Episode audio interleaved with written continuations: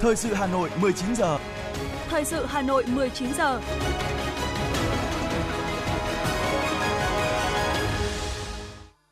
Kính chào và cảm ơn quý vị thính giả đang nghe chương trình thời sự của Đài Phát thanh và Truyền hình Hà Nội. Chương trình tối nay thứ tư, ngày mùng 2 tháng 8 năm 2023 sẽ chuyển tới quý thính giả những nội dung chính sau đây.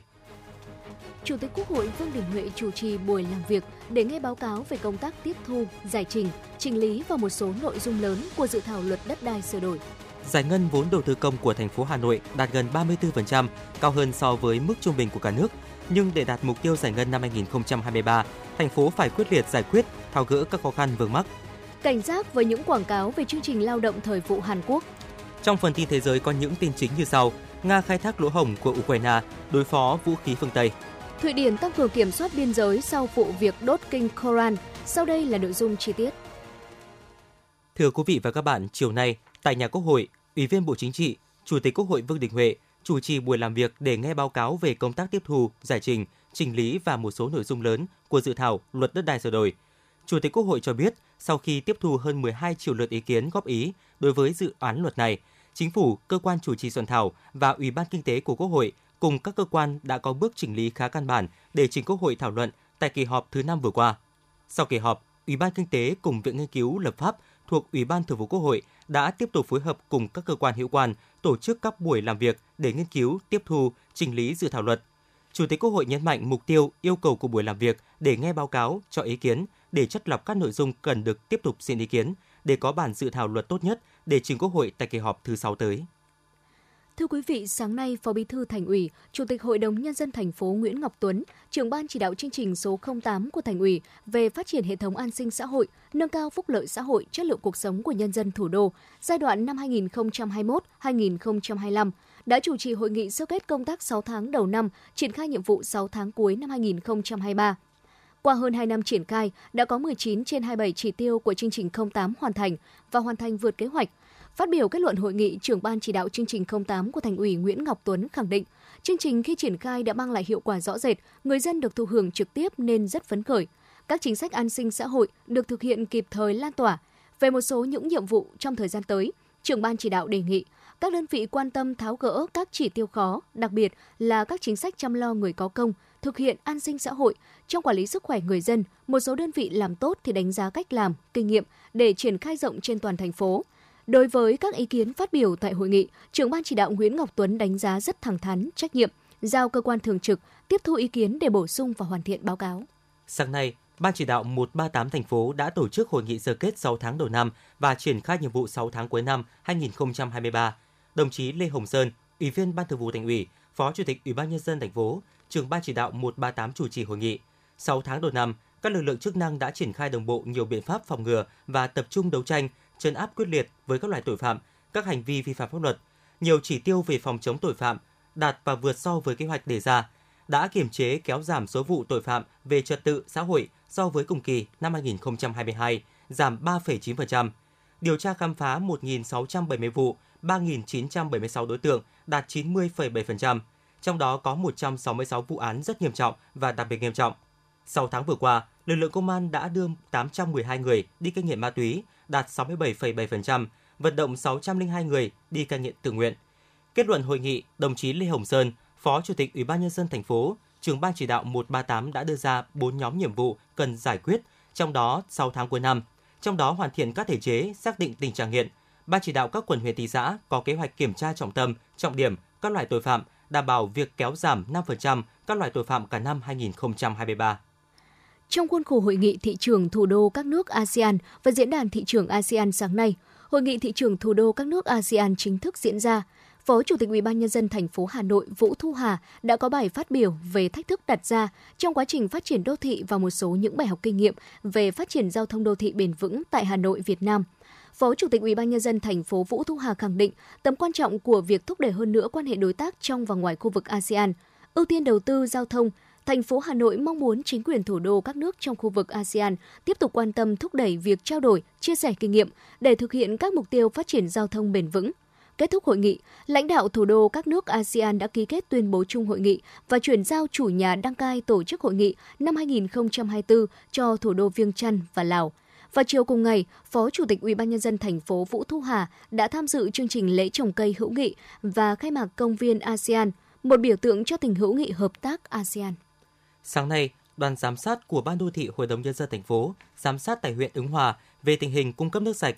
Kết luận buổi giám sát, trưởng Ban đô thị Hội đồng nhân dân thành phố Hà Nội Đàm Văn Huân đề nghị huyện hoàn thiện số liệu báo cáo với đoàn giám sát. Trong thời gian tới, đề nghị công ty cổ phần nước sạch Hà Nam và công ty trách nhiệm hữu hạn một thành viên nước sạch Hà Đông phối hợp chặt chẽ để cung cấp đủ mạng lưới nước sạch cho các hộ dân theo mục tiêu đã đề ra. Với 24 xã còn lại ở huyện Ứng Hòa chưa được cấp nước sạch, trường đoàn giám sát đề nghị sớm giải quyết vấn đề đấu nối mạng lưới cấp nước, từ đó giải quyết các vấn đề kinh tế chính trị, đảm bảo các tiêu chí xây dựng nông thôn mới. Trường đoàn giám sát cũng đề nghị Ủy ban nhân dân huyện Ứng Hòa cần tăng cường quản lý nhà nước ở các trạm nước, đảm bảo chất lượng nguồn nước sạch cung cấp cho người dân, tăng cường tuyên truyền trong dân để tăng tỷ lệ người dân sử dụng nước sạch. Đồng thời, toàn bộ các thủ tục pháp lý với các công ty nước sạch phải được hoàn thiện thống nhất.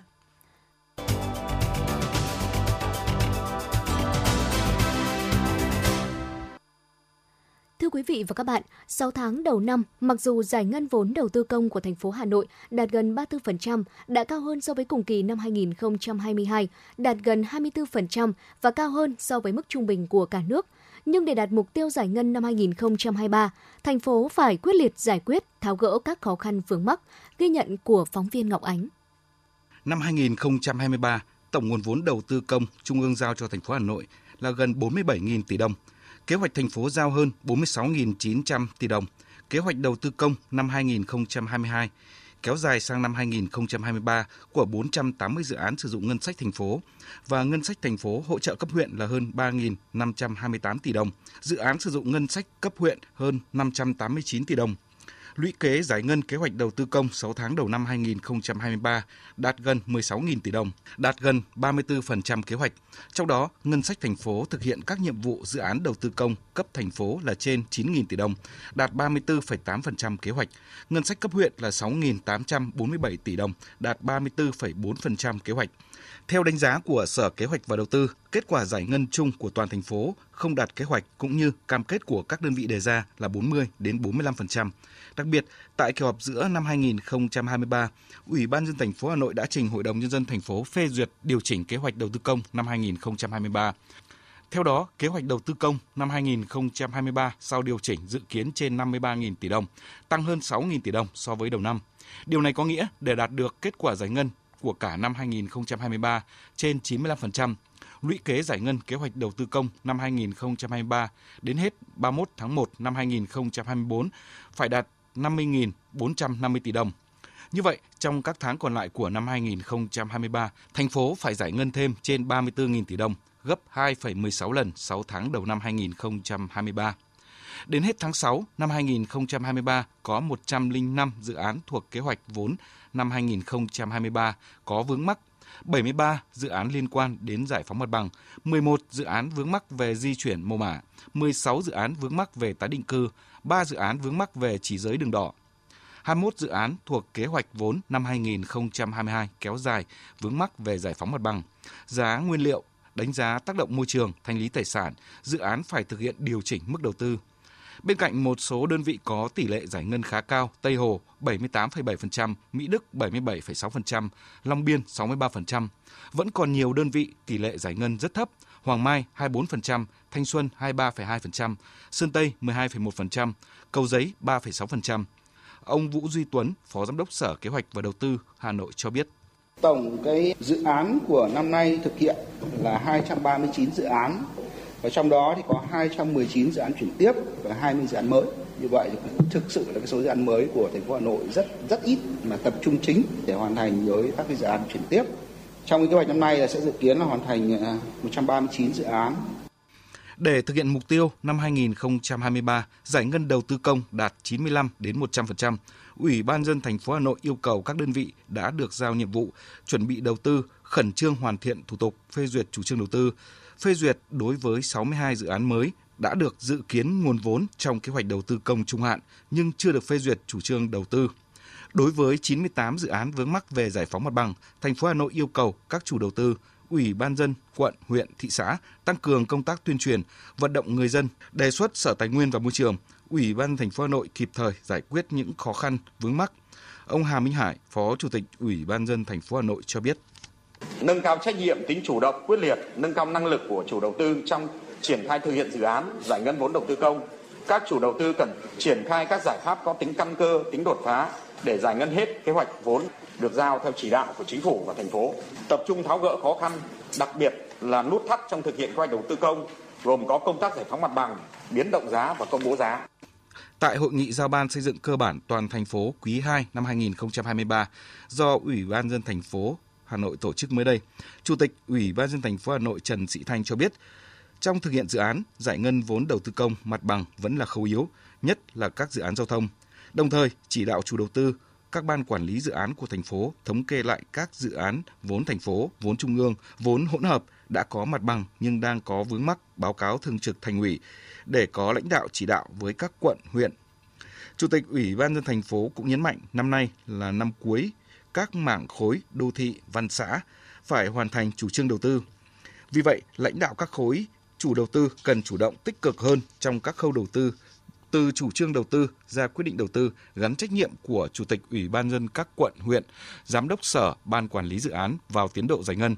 Coi đây là tiêu chí đánh giá thi đua hàng quý cuối năm. Các phó chủ tịch ủy ban dân thành phố phụ trách các khối hàng tháng hàng quý họp giao ban kiểm điểm tiến độ từ đó tập trung lãnh đạo chỉ đạo thúc đẩy tiến độ triển khai.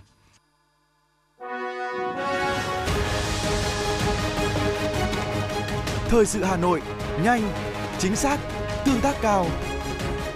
Thời sự Hà Nội, nhanh, chính xác, tương tác cao.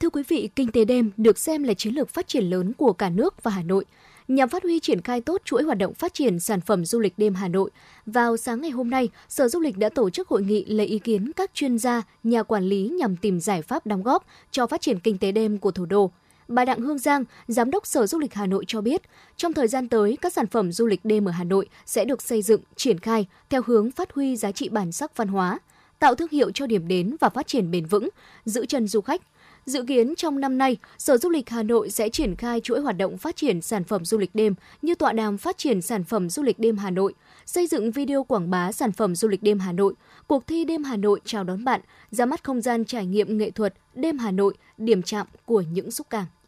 Thưa quý vị, Hà Nội là địa phương đầu tiên trên cả nước ban hành một nghị quyết chuyên đề về công nghiệp văn hóa. Nghị quyết số 09 NQTU đặt mục tiêu đến năm 2030, ngành công nghiệp văn hóa thủ đô cơ bản trở thành một ngành kinh tế mũi nhọn thúc đẩy mạnh mẽ sự phát triển của các ngành, các lĩnh vực khác, đưa Hà Nội nằm trong nhóm các thành phố có ngành công nghiệp văn hóa phát triển hàng đầu, có thương hiệu, sản phẩm uy tín, khả năng cạnh tranh cao với những thành phố trong khu vực. Phản ánh của phóng viên Như Hoa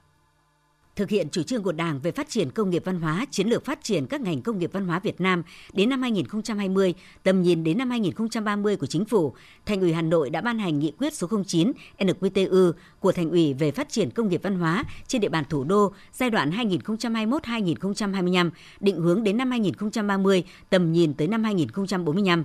Từ nền tảng của nhận thức, lựa chọn những lĩnh vực để đầu tư phát triển, chỉ sau một thời gian ngắn, Nghị quyết 09 được ban hành, các hoạt động trong lĩnh vực công nghiệp văn hóa diễn ra sôi nổi, tạo sự thay đổi cả về lượng và chất, nhất là trong lĩnh vực du lịch văn hóa, thủ công mỹ nghệ, nghệ thuật biểu diễn, ẩm thực, Điều đó cho thấy khi nghị quyết đáp ứng đúng nhu cầu của cuộc sống, sự vận động của xã hội, tinh thần của nghị quyết sẽ nhanh chóng đi vào đời sống. Tiến sĩ Nguyễn Viết Chức, Phó chủ nhiệm Hội đồng Tư vấn về Văn hóa xã hội, Ủy ban Trung ương Mặt trận Tổ quốc Việt Nam nhìn nhận. Phát triển công nghiệp văn hóa của thủ đô, đây là một quyết định sáng suốt, mà đặc biệt nó vào cái thời điểm sau cái hội nghị toàn quốc về văn hóa. Cái ý nghĩa rất là to lớn có thể nói như vậy. Đây là đi đầu, đây là một việc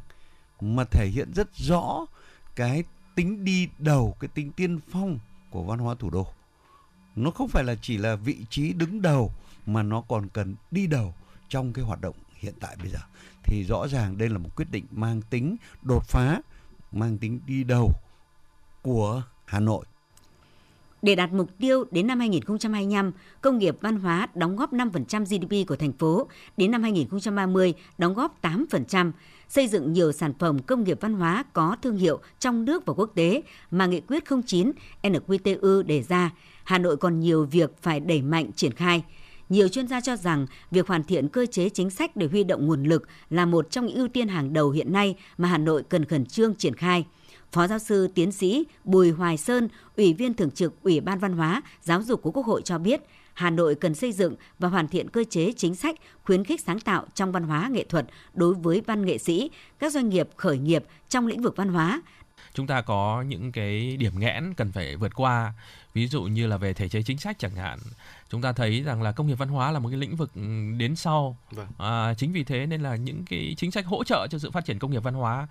à, thì còn chưa có nhiều những chính sách về thuế, đất đai hay là hợp tác công tư hay là đối tác PPP chẳng hạn chưa phù hợp với lại cái sự phát triển công nghiệp văn hóa. Bên cạnh đó là các cái nguồn lực như là ờ, nguồn nhân lực chẳng hạn chúng ta cũng chưa có có nhiều ờ, cái nguồn nhân lực nó phù hợp với lại ờ, cái sự phát triển công nghiệp văn hóa. Ở đó đòi hỏi cái tư duy thị trường, các cái kỹ năng kinh doanh, cái kỹ năng về xây dựng thương hiệu hay là phát triển khán giả của các cái nghệ sĩ hoặc của các đơn vị nghệ thuật. Ờ, thì những cái khó khăn vướng mắc này thì đã cản trở rất là nhiều. Đối với lại sự phát triển công nghiệp văn hóa nói riêng và sự phát triển văn hóa của thủ đô nói chung. Hà Nội là thủ đô nghìn năm văn hiến, đồng thời là cầu nối giao lưu văn hóa quốc tế, trung tâm văn hóa lớn của cả nước. Từ vốn văn hóa ấy, phát triển công nghiệp văn hóa để xây dựng thủ đô văn minh, văn hiến hiện đại là một đòi hỏi tất yếu. Nghị quyết 09 NQTU của Thành ủy Hà Nội đã chỉ ra phương hướng, giải pháp phát triển, tạo xung lực cho cả hệ thống chính trị, rút kinh nghiệm từ những thành công, những hạn chế sau hơn một năm triển khai, nghị quyết là tiền đề để thành phố cán đích với mục tiêu phát triển công nghiệp văn hóa trong thời gian tới.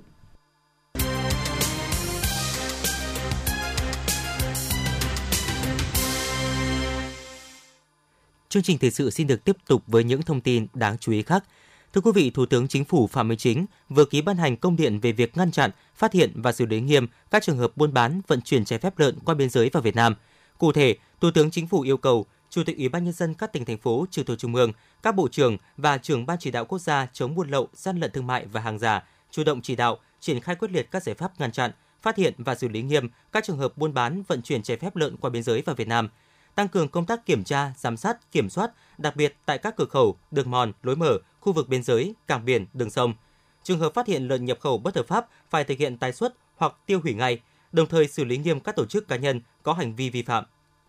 Thưa quý vị, 7 tháng đầu năm, Việt Nam đã xuất khẩu được gần 5 triệu tấn gạo, đạt giá trị kim ngạch gần 2,6 tỷ đô la Mỹ, tăng gần 30% về giá trị so với cùng kỳ năm ngoái. Có thể thấy ngành lúa gạo Việt Nam đang đứng trước cả cơ hội và thách thức trong bối cảnh biến động. Xuất khẩu được lợi về giá và thị trường, nhưng Việt Nam lại không thể quên chú trọng vấn đề đảm bảo an ninh lương thực trong nước cũng như chuẩn bị nguồn hàng gối đầu để gia tăng kinh ngạch khi được lợi về giá. Lúc này nhiều giải pháp đã được đưa ra để cân đối việc dự trữ và xuất khẩu. Vụ hè thu sẽ chịu những tác động ngày càng rõ rệt của El Nino. Do vậy, khung lịch thời vụ đã được đẩy sớm hơn, tập trung vào cơ cấu giống lúa chung ngắn ngày để né được hạn mặn. Tính chung sản lượng cả nước trong năm nay là 43 triệu tấn thóc đủ đảm bảo an ninh lương thực trong nhiều kịch bản. Tổng cục Dự trữ Nhà nước đã lên phương án mức dự trữ tồn kho lớn nhất từ trước đến nay là 250.000 tấn gạo, có thể đáp ứng các nhu cầu đột biến trong nhiều trường hợp thiên tai và dịch bệnh. Cục Quản lý Lao động ngoài nước vừa đưa ra cảnh báo về chương trình lao động thời vụ thị thực E8 Hàn Quốc. Theo đó, thời gian vừa qua, có một số tổ chức cá nhân lợi dụng hình thức này để quảng cáo, ký hợp đồng, thu tiền không đúng quy định, hứa hẹn đưa người lao động đi làm việc thời vụ tại Hàn Quốc. Cục Quản lý Lao động ngoài nước đã đề nghị cơ quan công an một số địa phương về hành vi vi phạm pháp luật của một số tổ chức như công ty trách nhiệm hữu hạn thương mại và dịch vụ, tư vấn du lịch và du học quốc tế TNQ, công ty trách nhiệm hữu hạn thương mại và dịch vụ du lịch LNR đã tổ chức tuyển chọn và thu tiền của người lao động để cam kết đưa đi làm việc thời vụ tại Hàn Quốc theo thị thực E8. Đây là chương trình hợp tác phi lợi nhuận giữa địa phương của Việt Nam và Hàn Quốc do cơ quan chức năng của địa phương tổ chức triển khai thực hiện, không có sự tham gia của bất kỳ doanh nghiệp nào.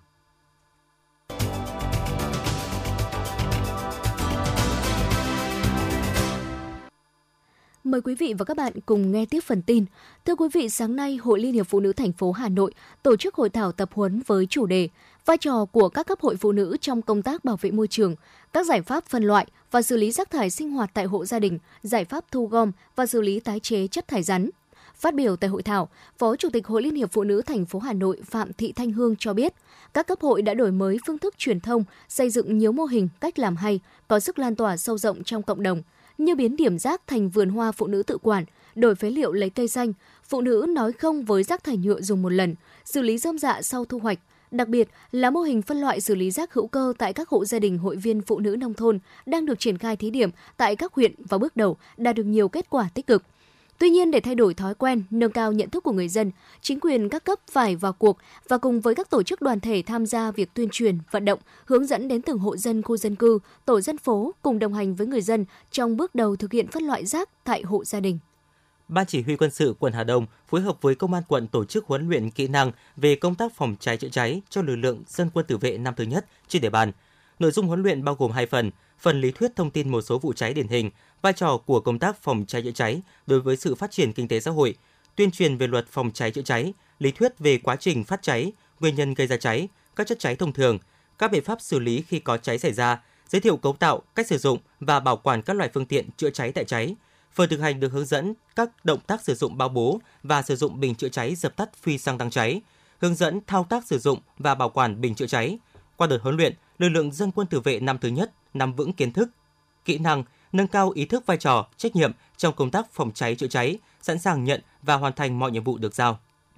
Theo khung kế hoạch năm học 2023-2024 do Bộ Giáo dục và Đào tạo vừa ban hành, ngày 5 tháng 9 cả nước sẽ tổ chức khai giảng năm học mới 2023-2024. Học sinh được tự trường sớm một tuần trước khi khai giảng. Riêng học sinh lớp 1 có thể tự trường sớm 2 tuần. Các địa phương có thể tự trường sớm hơn kế hoạch của Bộ, không quá 15 ngày, để đảm bảo thực hiện và hoàn thành chương trình giáo dục mầm non, giáo dục phổ thông và giáo dục thường xuyên trong trường hợp ảnh hưởng bởi thiên tai dịch bệnh – địa phương có thể quyết định cho học sinh nghỉ và bố trí học bù trong điều kiện thời tiết, thiên tai khắc nghiệt, sao cho đảm bảo thời gian nghỉ của giáo viên trong năm học.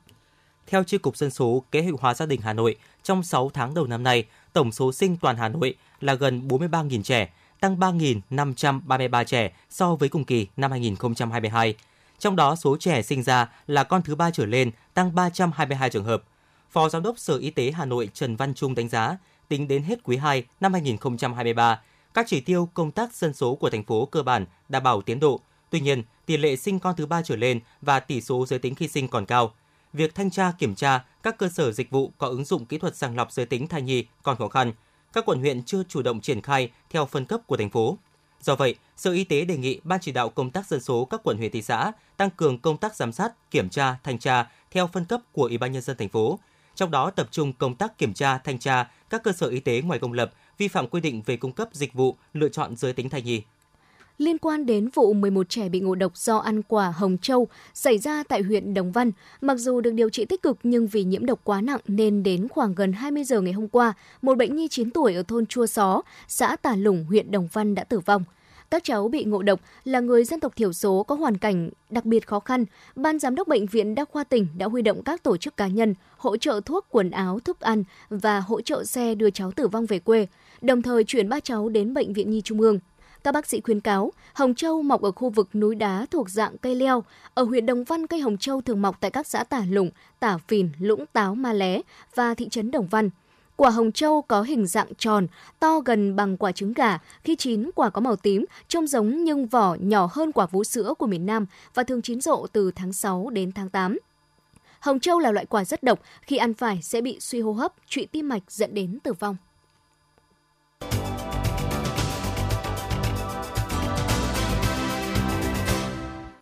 Xin được chuyển sang phần tin thế giới. Thưa quý vị, đã khoảng 2 tháng trôi qua kể từ khi Ukraine tiến hành cuộc phản công nhằm đẩy lùi lực lượng Nga, nhưng việc giành lại lãnh thổ hiện do Moscow kiểm soát vẫn diễn ra chậm chạp và không như mong đợi. Các tuyến phòng thủ phức tạp của Nga cho thấy nước này đã lên kế hoạch kỹ lưỡng để ngăn chặn cuộc phản công của Ukraine. Đặc biệt, điều đó cho thấy Nga đã dành nhiều thời gian để thích ứng với các loại vũ khí và thiết bị mà Ukraine nhận được từ phương Tây, bao gồm cả Mỹ. Quân đội Ukraine tiếp tục chiến đấu trong khi tìm cách xuyên thủng các tuyến phòng thủ kiên cố của Nga bao gồm các chiến hào rộng lớn, dây thép gai, bãi mìn và hào chống tăng. Tập đoàn năng lượng Nga Gazprom đã lập kỷ lục mới hôm 31 tháng 7 về việc vận chuyển khí đốt hàng ngày tới Trung Quốc thông qua đường ống khổng lồ sức mạnh Siberia. Việc vận chuyển khí đốt qua đường ống sức mạnh Siberia là một phần của thỏa thuận 30 năm trị giá 400 tỷ đô la Mỹ được ký kết vào năm 2014. Theo Phó Thủ tướng Nga Alexander Novak, nguồn cung cấp khí đốt cho Trung Quốc thông qua đường ống này sẽ đạt 22 tỷ mét khối vào năm nay, khi mà Moscow tiếp tục đẩy mạnh hợp tác năng lượng với Bắc Kinh.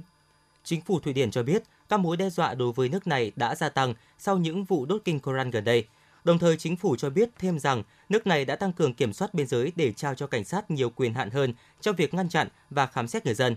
Một luật mới có hiệu lực từ đầu tháng 8 trao cho cảnh sát Thụy Điển quyền hạn mở rộng để thực hiện kiểm tra trong và xung quanh biên giới của nước này, bao gồm khám xét cơ thể và cho phép tăng cường giám sát điện tử.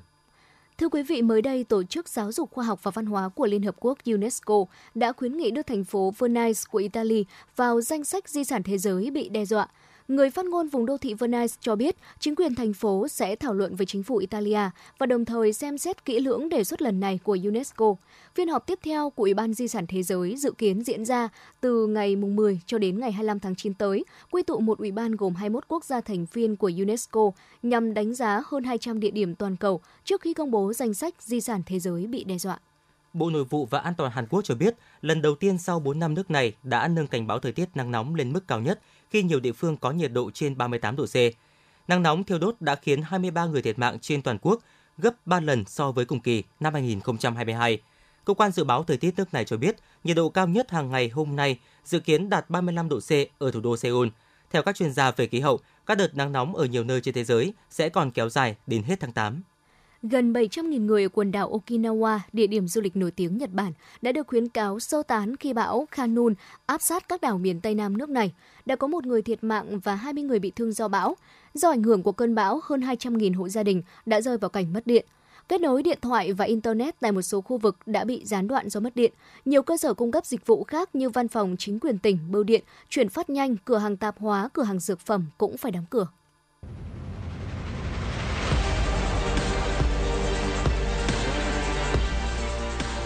Bản tin thể thao. Bản tin thể thao.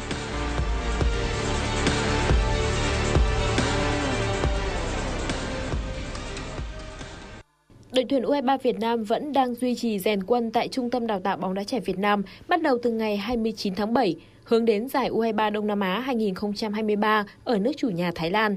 Đáng chú ý, sau 5 ngày tập luyện, trong tay tân huấn luyện viên Hoàng Anh Tuấn vẫn chưa thể có đầy đủ lực lượng. Quân số U23 Việt Nam hiện mới chỉ có 17 người trên tổng số 28 cầu thủ được triệu tập. Do các giải đấu chuyên nghiệp quốc gia vẫn đang diễn ra nên U23 Việt Nam chưa thể có đầy đủ lực lượng. Điều này gây khó khăn lớn trong quá trình rèn luyện của đội. Những ngày tập luyện vừa qua, đội tuyển U23 Việt Nam chủ yếu tập thể lực và tập truyền. Huấn luyện viên Hoàng Anh Tuấn buộc phải điều chỉnh giáo án để giúp toàn đội thích nghi. Theo kế hoạch, U23 Việt Nam sẽ duy trì tập luyện tại Hà Nội trước khi lên đường sang Thái Lan tập huấn từ ngày 14 tháng 8 và chính thức bước vào giải U23 Đông Nam Á từ ngày 17 tháng 8. U23 Việt Nam hiện là đương kim vô địch giải đấu và tại giải năm nay, thầy trò huấn luyện viên Hoàng Anh Tuấn nằm ở bảng C cùng Philippines và Lào. Đội tuyển nữ Italia đối đầu tuyển nữ Nam Phi tại lượt trận cuối bảng G vòng chung kết World Cup nữ 2023 các cổ động viên của đội bóng Thiên Thanh không phải chờ đợi quá lâu để được ăn mừng. Chỉ sau 11 phút bóng lăn, Arianna Caruso đã ghi bàn trên chấm 11 m mở tỷ số cho Italia. Tuy nhiên, đến phút 32, trận đấu đã trở về thế cân bằng khi Osi có pha phản lưới nhà và hiệp một khép lại với tỷ số hòa một đều. Bước sang hiệp 2, các cầu thủ Nam Phi tấn công mạnh mẽ gây sức ép lên phía khung thành thủ môn Francesca Durante. Và đến phút 67, Magaya đã tận dụng tốt cơ hội để chuyển hóa thành bàn thắng đưa Nam Phi dẫn trước 2-1. Nhưng rất nhanh, chỉ sau đó 7 phút, đội tuyển nữ Italia đã có bàn thắng đưa trận đấu về vạch xuất phát khi Caruso tỏa sáng hoàn thành cú đúp. Trận đấu diễn ra kịch tính ở những phút cuối khi Nam Phi bất ngờ có bàn ấn định chiến thắng 3-2 sau pha lập công của Karaslaga. Qua đó, tuyển nữ Nam Phi có vị trí thứ hai tại bảng G để giành quyền đi tiếp, trong khi Italia chính thức bị loại ngay tại vòng bảng. Ở trận đấu diễn ra cùng giờ cũng tại bảng G là cuộc đối đầu giữa đội tuyển nữ Argentina và Thụy Điển. Hiệp 1 diễn ra với thế trận cân bằng khiến 45 phút khép lại mà không có bàn thắng nào được ghi. Bước sang hiệp 2, các nữ cầu thủ Thụy Điển là những người kiểm soát thế trận tốt hơn. Phút 66, Sofia Jabrosson có pha kiến tạo thuận lợi, Deplomis ghi bàn khai thông thế bế tắc mở tỷ số trận đấu cho tuyển nữ Thụy Điển – Quãng thời gian sau đó, mọi nỗ lực của các cầu thủ nữ Argentina nhằm tìm kiếm bàn gỡ đều thất bại. Thậm chí trước khi khép lại trận đấu, trên chấm 11 m Robertson đã ấn định tỷ số 2-0. Qua đó đặt dấu chấm hết cho Argentina và đại diện Nam Mỹ ngậm ngùi dừng bước tại vòng bảng, trong khi Thụy Điển xếp ngôi đầu bảng đấu này với 3 trận toàn thắng và giành quyền đi tiếp. Dự báo thời tiết đêm nay và ngày mai, Hà Nội vẫn duy trì thời tiết mát mẻ, gió nhẹ, trời nhiều mây, nhiệt độ dao động trong khoảng từ 25 đến 28 độ C. Lượng mưa trung bình từ 10 cho đến 20 mm, có nơi trên 40 mm. Mưa rông tiếp tục diễn ra với lượng mưa giảm dần chỉ từ 5 cho đến 15 mm, nhiệt độ thấp nhất dao động trong khoảng từ 25 đến 26 độ C và cao nhất không quá 33 độ C. Quý thính giả vừa nghe chương trình thời sự của Đài Phát thanh và Truyền hình Hà Nội. Chỉ đạo nội dung Nguyễn Kim Khiêm, chỉ đạo sản xuất Nguyễn Tiến Dũng, tổ chức sản xuất Trà My, đạo diễn Hoa Mai, phát thanh viên Quang Minh Thu Thảo cùng kỹ thuật viên Kim Thoa thực hiện. Thân mến chào tạm biệt.